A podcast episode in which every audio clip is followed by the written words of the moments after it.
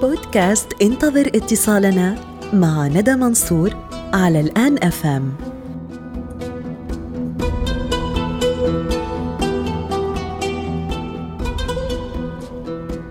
عسلامة ومرحبا بكم الناس الكل. سعيدة جدا بلقائكم في حلقة جديدة من بودكاست انتظر اتصالنا. معكم ندى منصور وحلقة اليوم باش نمشيو لليبيا. وضيفنا اليوم هو الأستاذ إدريس حميد صحفي ليبي. أنتم زيدا كان تحبوا تكونوا ضيوفنا في الحلقات القادمة؟ ما عليكم كان تكلمونا على الواتساب ولا تخليوا لنا رسالة على الرقم 0097 1 56 85 31 59 2 ضيفنا اليوم باش يحكي لنا على حرية التعبير في ليبيا وباش يحكي لنا زادة على موضوع قل من تحدث فيه وهي الأوضاع البيئية في ليبيا. سنة 2015 تم اعتبار طرابلس من أكثر المناطق تلوثا في ليبيا. اليوم كذلك مياه الصرف الصحي قاعدة تهلك في المزارع وفي الضيعات. شنو الوضع البيئي اللي تعيشه ليبيا؟ وشنو اللازم لإنقاذ المحيط في ليبيا؟ هذا وأكثر باش نحكيه فيه اليوم مع ضيفنا الأستاذ الصحفي إدريس حميد. هات نكلموه.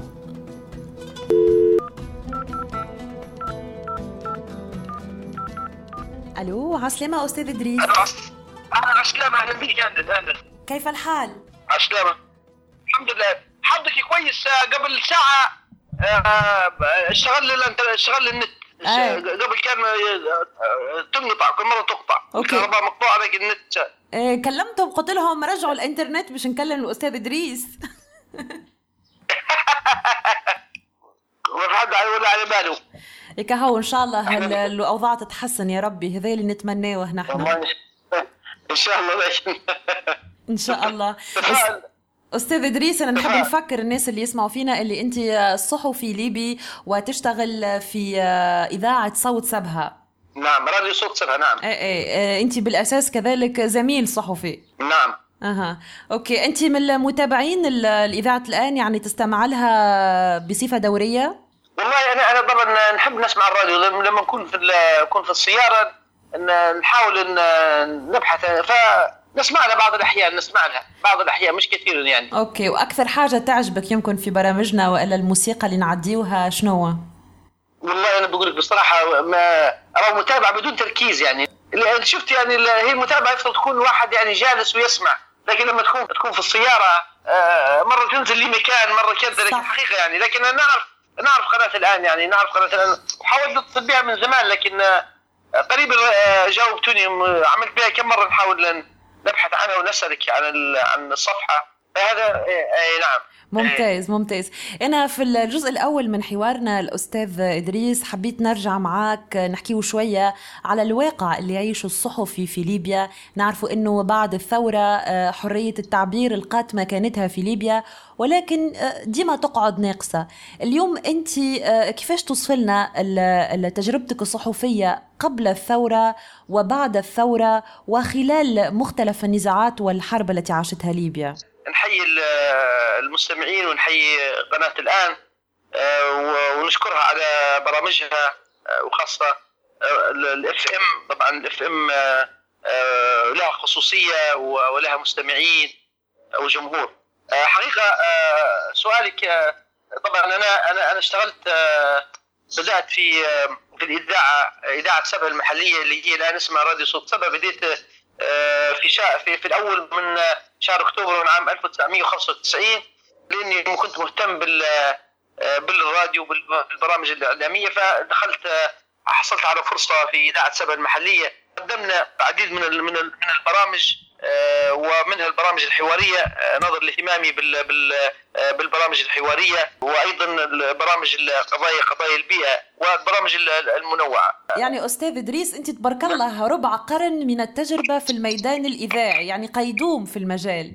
نعم نعم الحمد لله. الحمد في لله. الحقيقة آه، آه، إذا ما تحدثنا عن ال- التعبير أو آه، طبعا آه، قبل أحداث فبراير 2011 آه، كان إعلام حكومي طبعا إعلام آه، إعلام حكومي كانت الإذاعات المحلية طبعا الإذاعات المحلية بدأت في ليبيا بدأت من سنة 93 آه، بدأت ب- طبعا بإذاعة طرابلس المحلية وإذاعة بهاز المحلية وإذاعة سبع المحلية وإذاعة سرت المحلية طبعاً مساحة التعبير ومساحة ال- يعني بحكم الإذاعة الحكومية يعني غير موجودة حقيقة هذه بكل صراحة.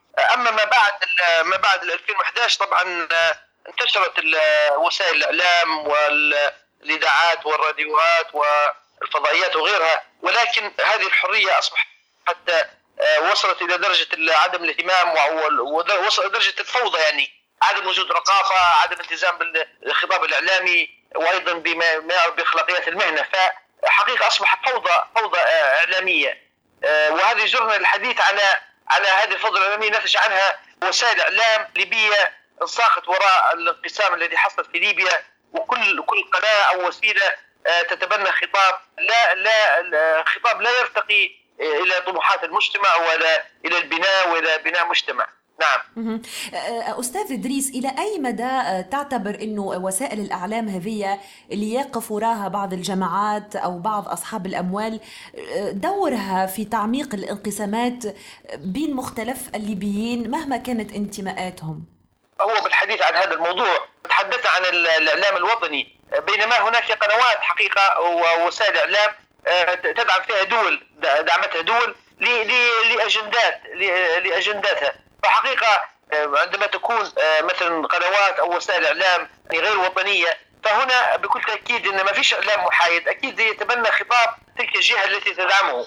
آه، أما أما أما القنوات والوسائل الإعلام الليبية طبعا أيضا كما اسلفت انساقت وراء وراء أجندات الانقسام وغيرها. فحقيقه هذه كلها ساهمت ساهمت في آه، في في نشر خطاب آه، خطاب الكراهية وأيضا آه، الابتعاد عن نشر قيمة التسامح والتعايش والمصالحة وغيرها. فحقيقه هي لأن الإعلام الإعلام يعتبر سلطة كبيرة جدا له تأثير. الآن تعددت وسائل الوسائل الإعلامية ومنها مثلا السوشيال ميديا وغيرها أيضا لها لها دور في في نشر الإشاعات والفتن وغيرها. يعني بما يعرف سلاح ذو حدين ونحن لم لم نرتقي إلى درجة حسن الاستماع وإلى يعني الاستفادة في الجانب الإيجابي من وسائل الإعلام. نعم.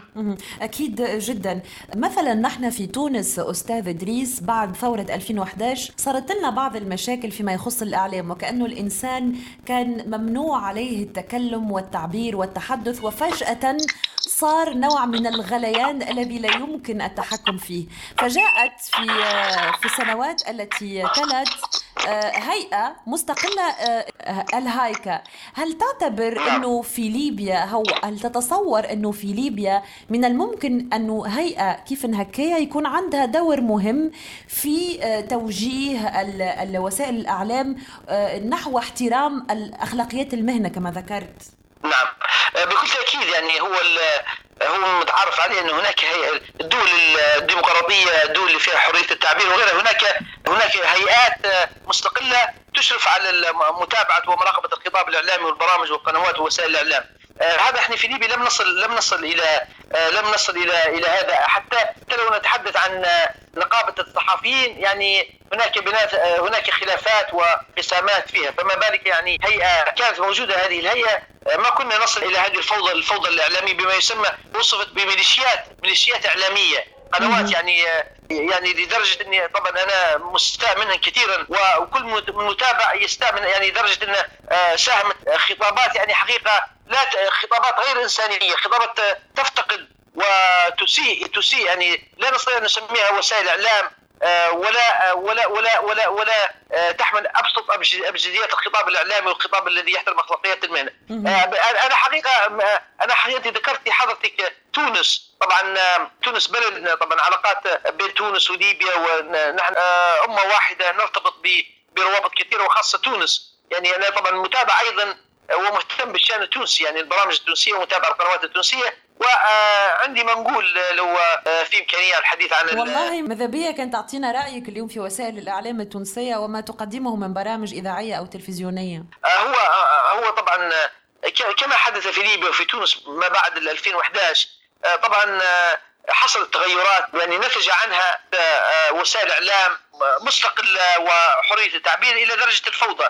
أنا أشوف القنوات في, في تونس ان إن الوضع الوضع السياسي في تونس يعني ميزان الحقيقة آه، حساس جدا. وهذا انعكس انعكس على على خطاب الأحزاب الأحزاب السياسية.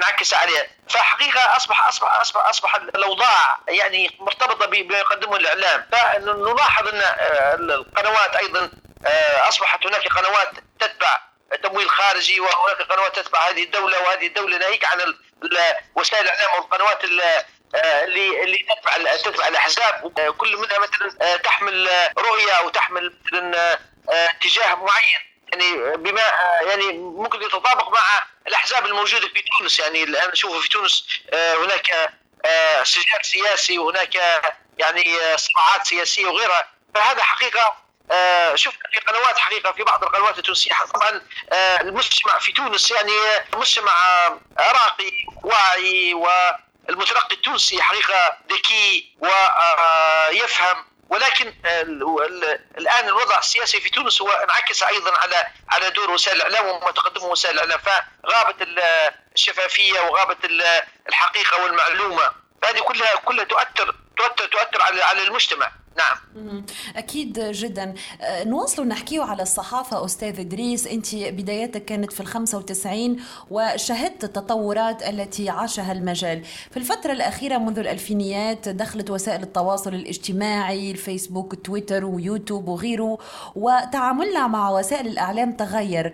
أنت كيفاش تعاملت مع التغير هذا والتطور هذا وكيفاش استخدمت الوسائل والوسائط الجديدة المتطورة لصالح المهنة متاعك لإيصال المعلومة للمتلقي.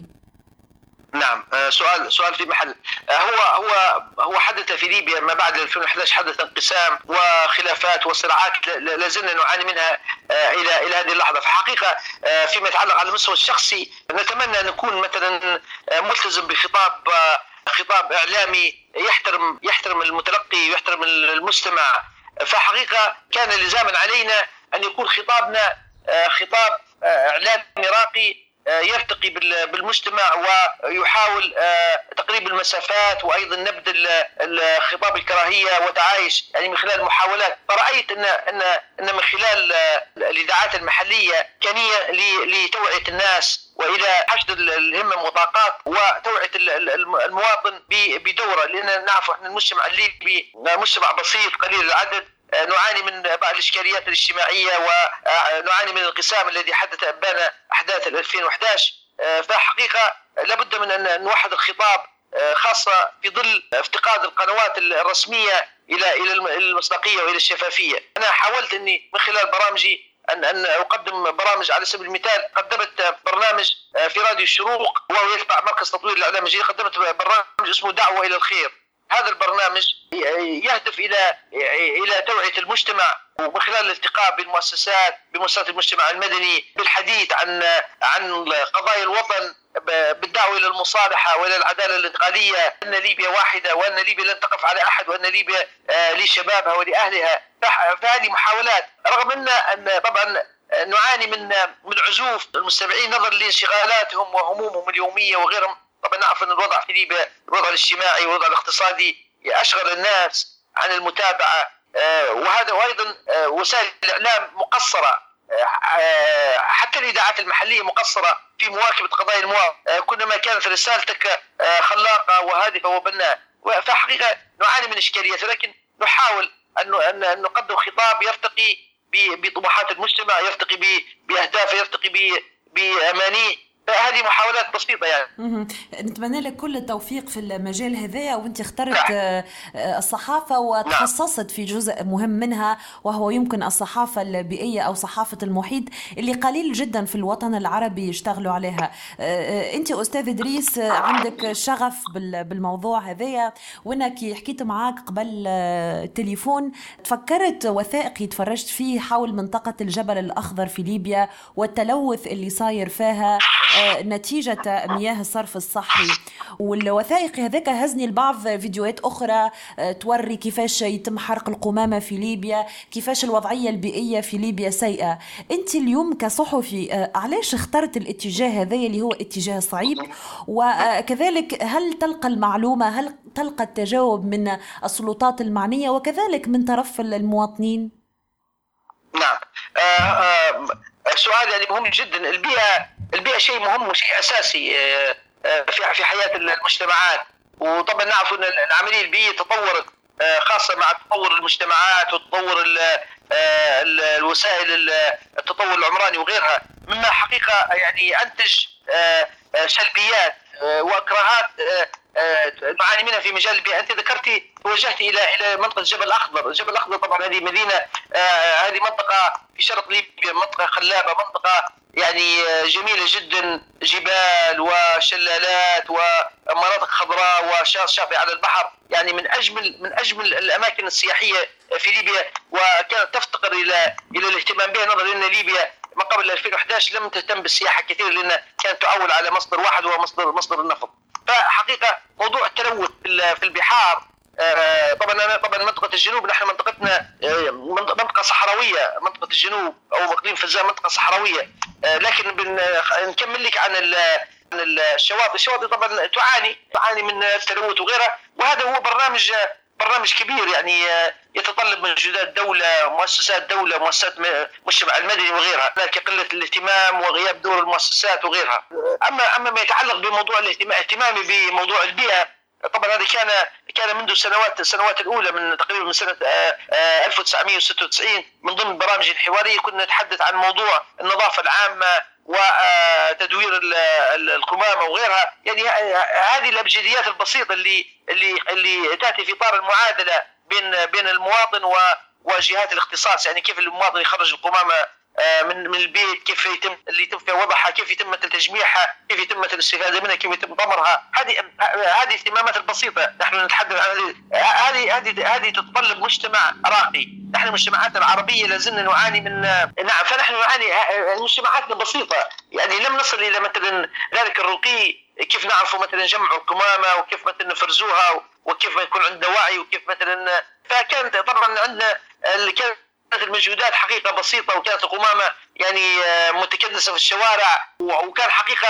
آه، المجهودات الفردية أو ناقصة مجهودات جماعات حماية البيئة أيضا ناقصة. لكن كان مارسنا الدور الدور الإعلامي مع الهيئة العامة للبيئة لأن ليبيا كانت في تلك السنوات غير مستقرة، فترات تكون الهيئة العامة للبيئة وفترات يتم يتم ضمها إلى البلديات ثم يعني صار فيها عدم استقرار. لكن إحنا من خلال الدور الإعلامي تناولنا هذه القضايا وحقيقة أذكر هنا آه، أن عندنا كلية العلوم الهندسية والتقنية هذه الكلية التي هي في الجنوب الليبي التي كان لها اسهامات كبيرة في في مجال البيئة في مجال النظافة وفي مجال مثلا النفايات وفي مجال مثل علوم الأغذية وغيرها. فحقيقة تعاونت معهم.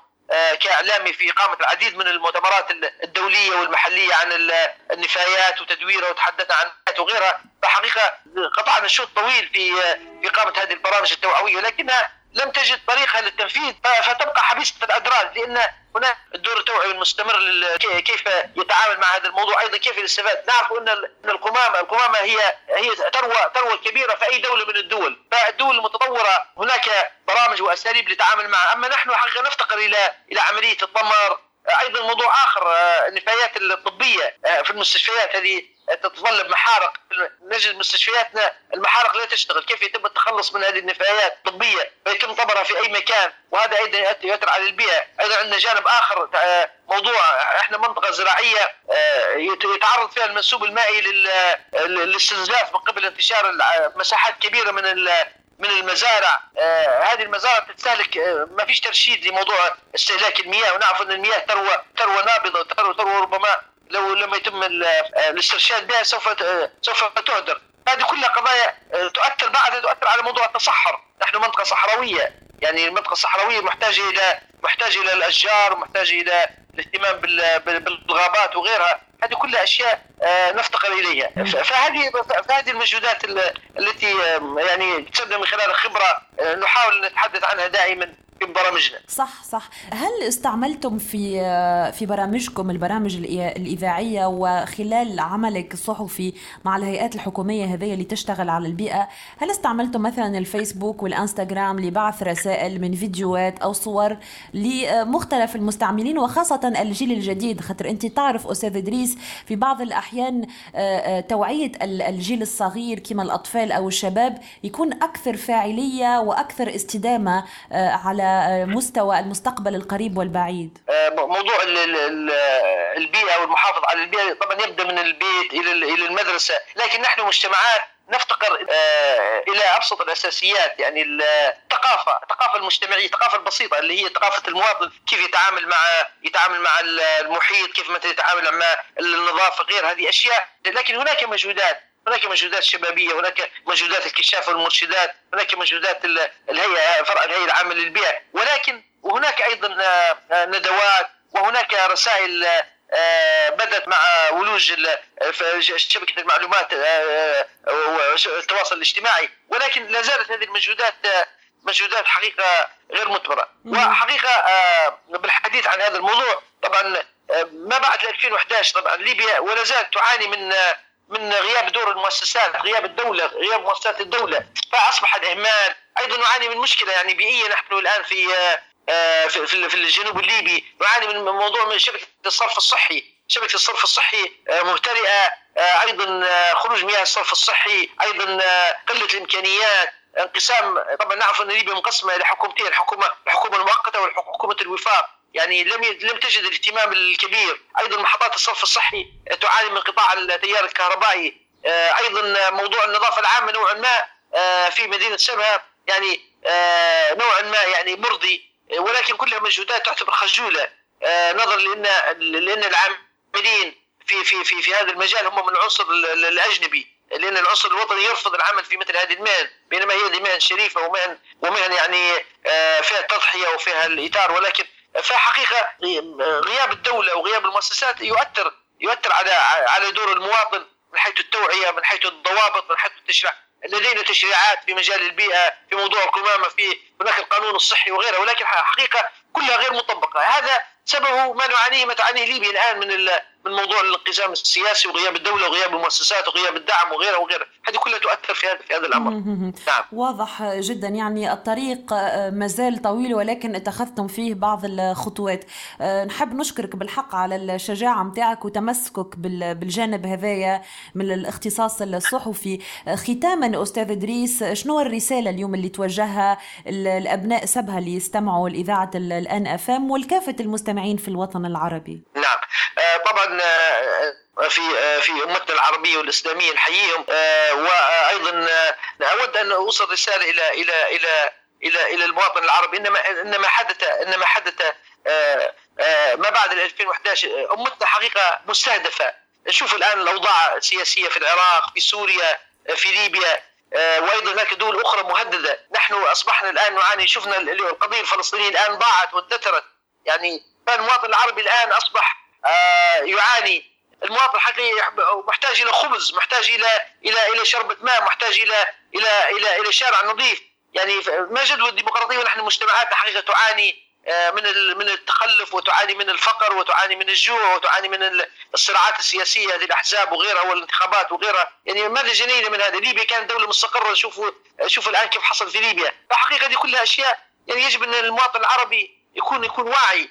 يكون واعي بان امتنا مستهدفة ونحن حقيقة تأخرنا. لا ننكر أن الحكومات والحكام اخرونا حقيقة. حقيقة نحييك أيضا وخص بالتحية نحييك أختي ندى على أسلوبك وعلى آه، أسئلتك الحقيقة اللي حقيقة الراقية واللي التي حقيقة هي في الصميم. يعني أسئلة هكذا يكون الحوار الإذاعي هكذا يكون ممكن بتبسيط المعلومة. فنحييك على أيضا على أسئلتك الراقية وعلى هذه هذه الفرصه شكرا آه، لك نتمنى أن تكون دائما بين الطريقات شكرا لك شكرا لك أستاذ إدريس. هذيا الحق كلمه نتشرف بها من عند صحفي قيدوم في المجال. مفكر لي أنت عندك تقريبا 25 سنة ما شاء الله. نعم. نعم إن شاء الله. نعم نعم نعم. شكرا نعم. لك أستاذ إدريس. وإن شاء الله آه، في لقاء قريب نعاود ونتحدثوا معك وتكون الأخبار ما أحسن وتكون الوضعية خير في ليبيا إن شاء الله. إلى اللقاء سيدي.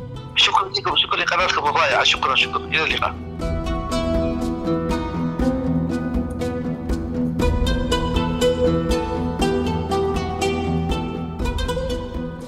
هذا كان رأي مستمعنا الصحفي إدريس حميد. أنتم زيدا إذا كان كنتوا تسمعوا فينا من سوريا من ليبيا من اليمن أو من العراق. ما عليكم كان تتواصلوا معنا عبر الواتساب على الرقم 0097 1568 53 15 92 استقبال رسائلكم يفرحنا برشا. نحن نتقابلوا في الحلقة القادمة. من الوقت هردوا بالكم على رواحكم. باي باي وبسلامة.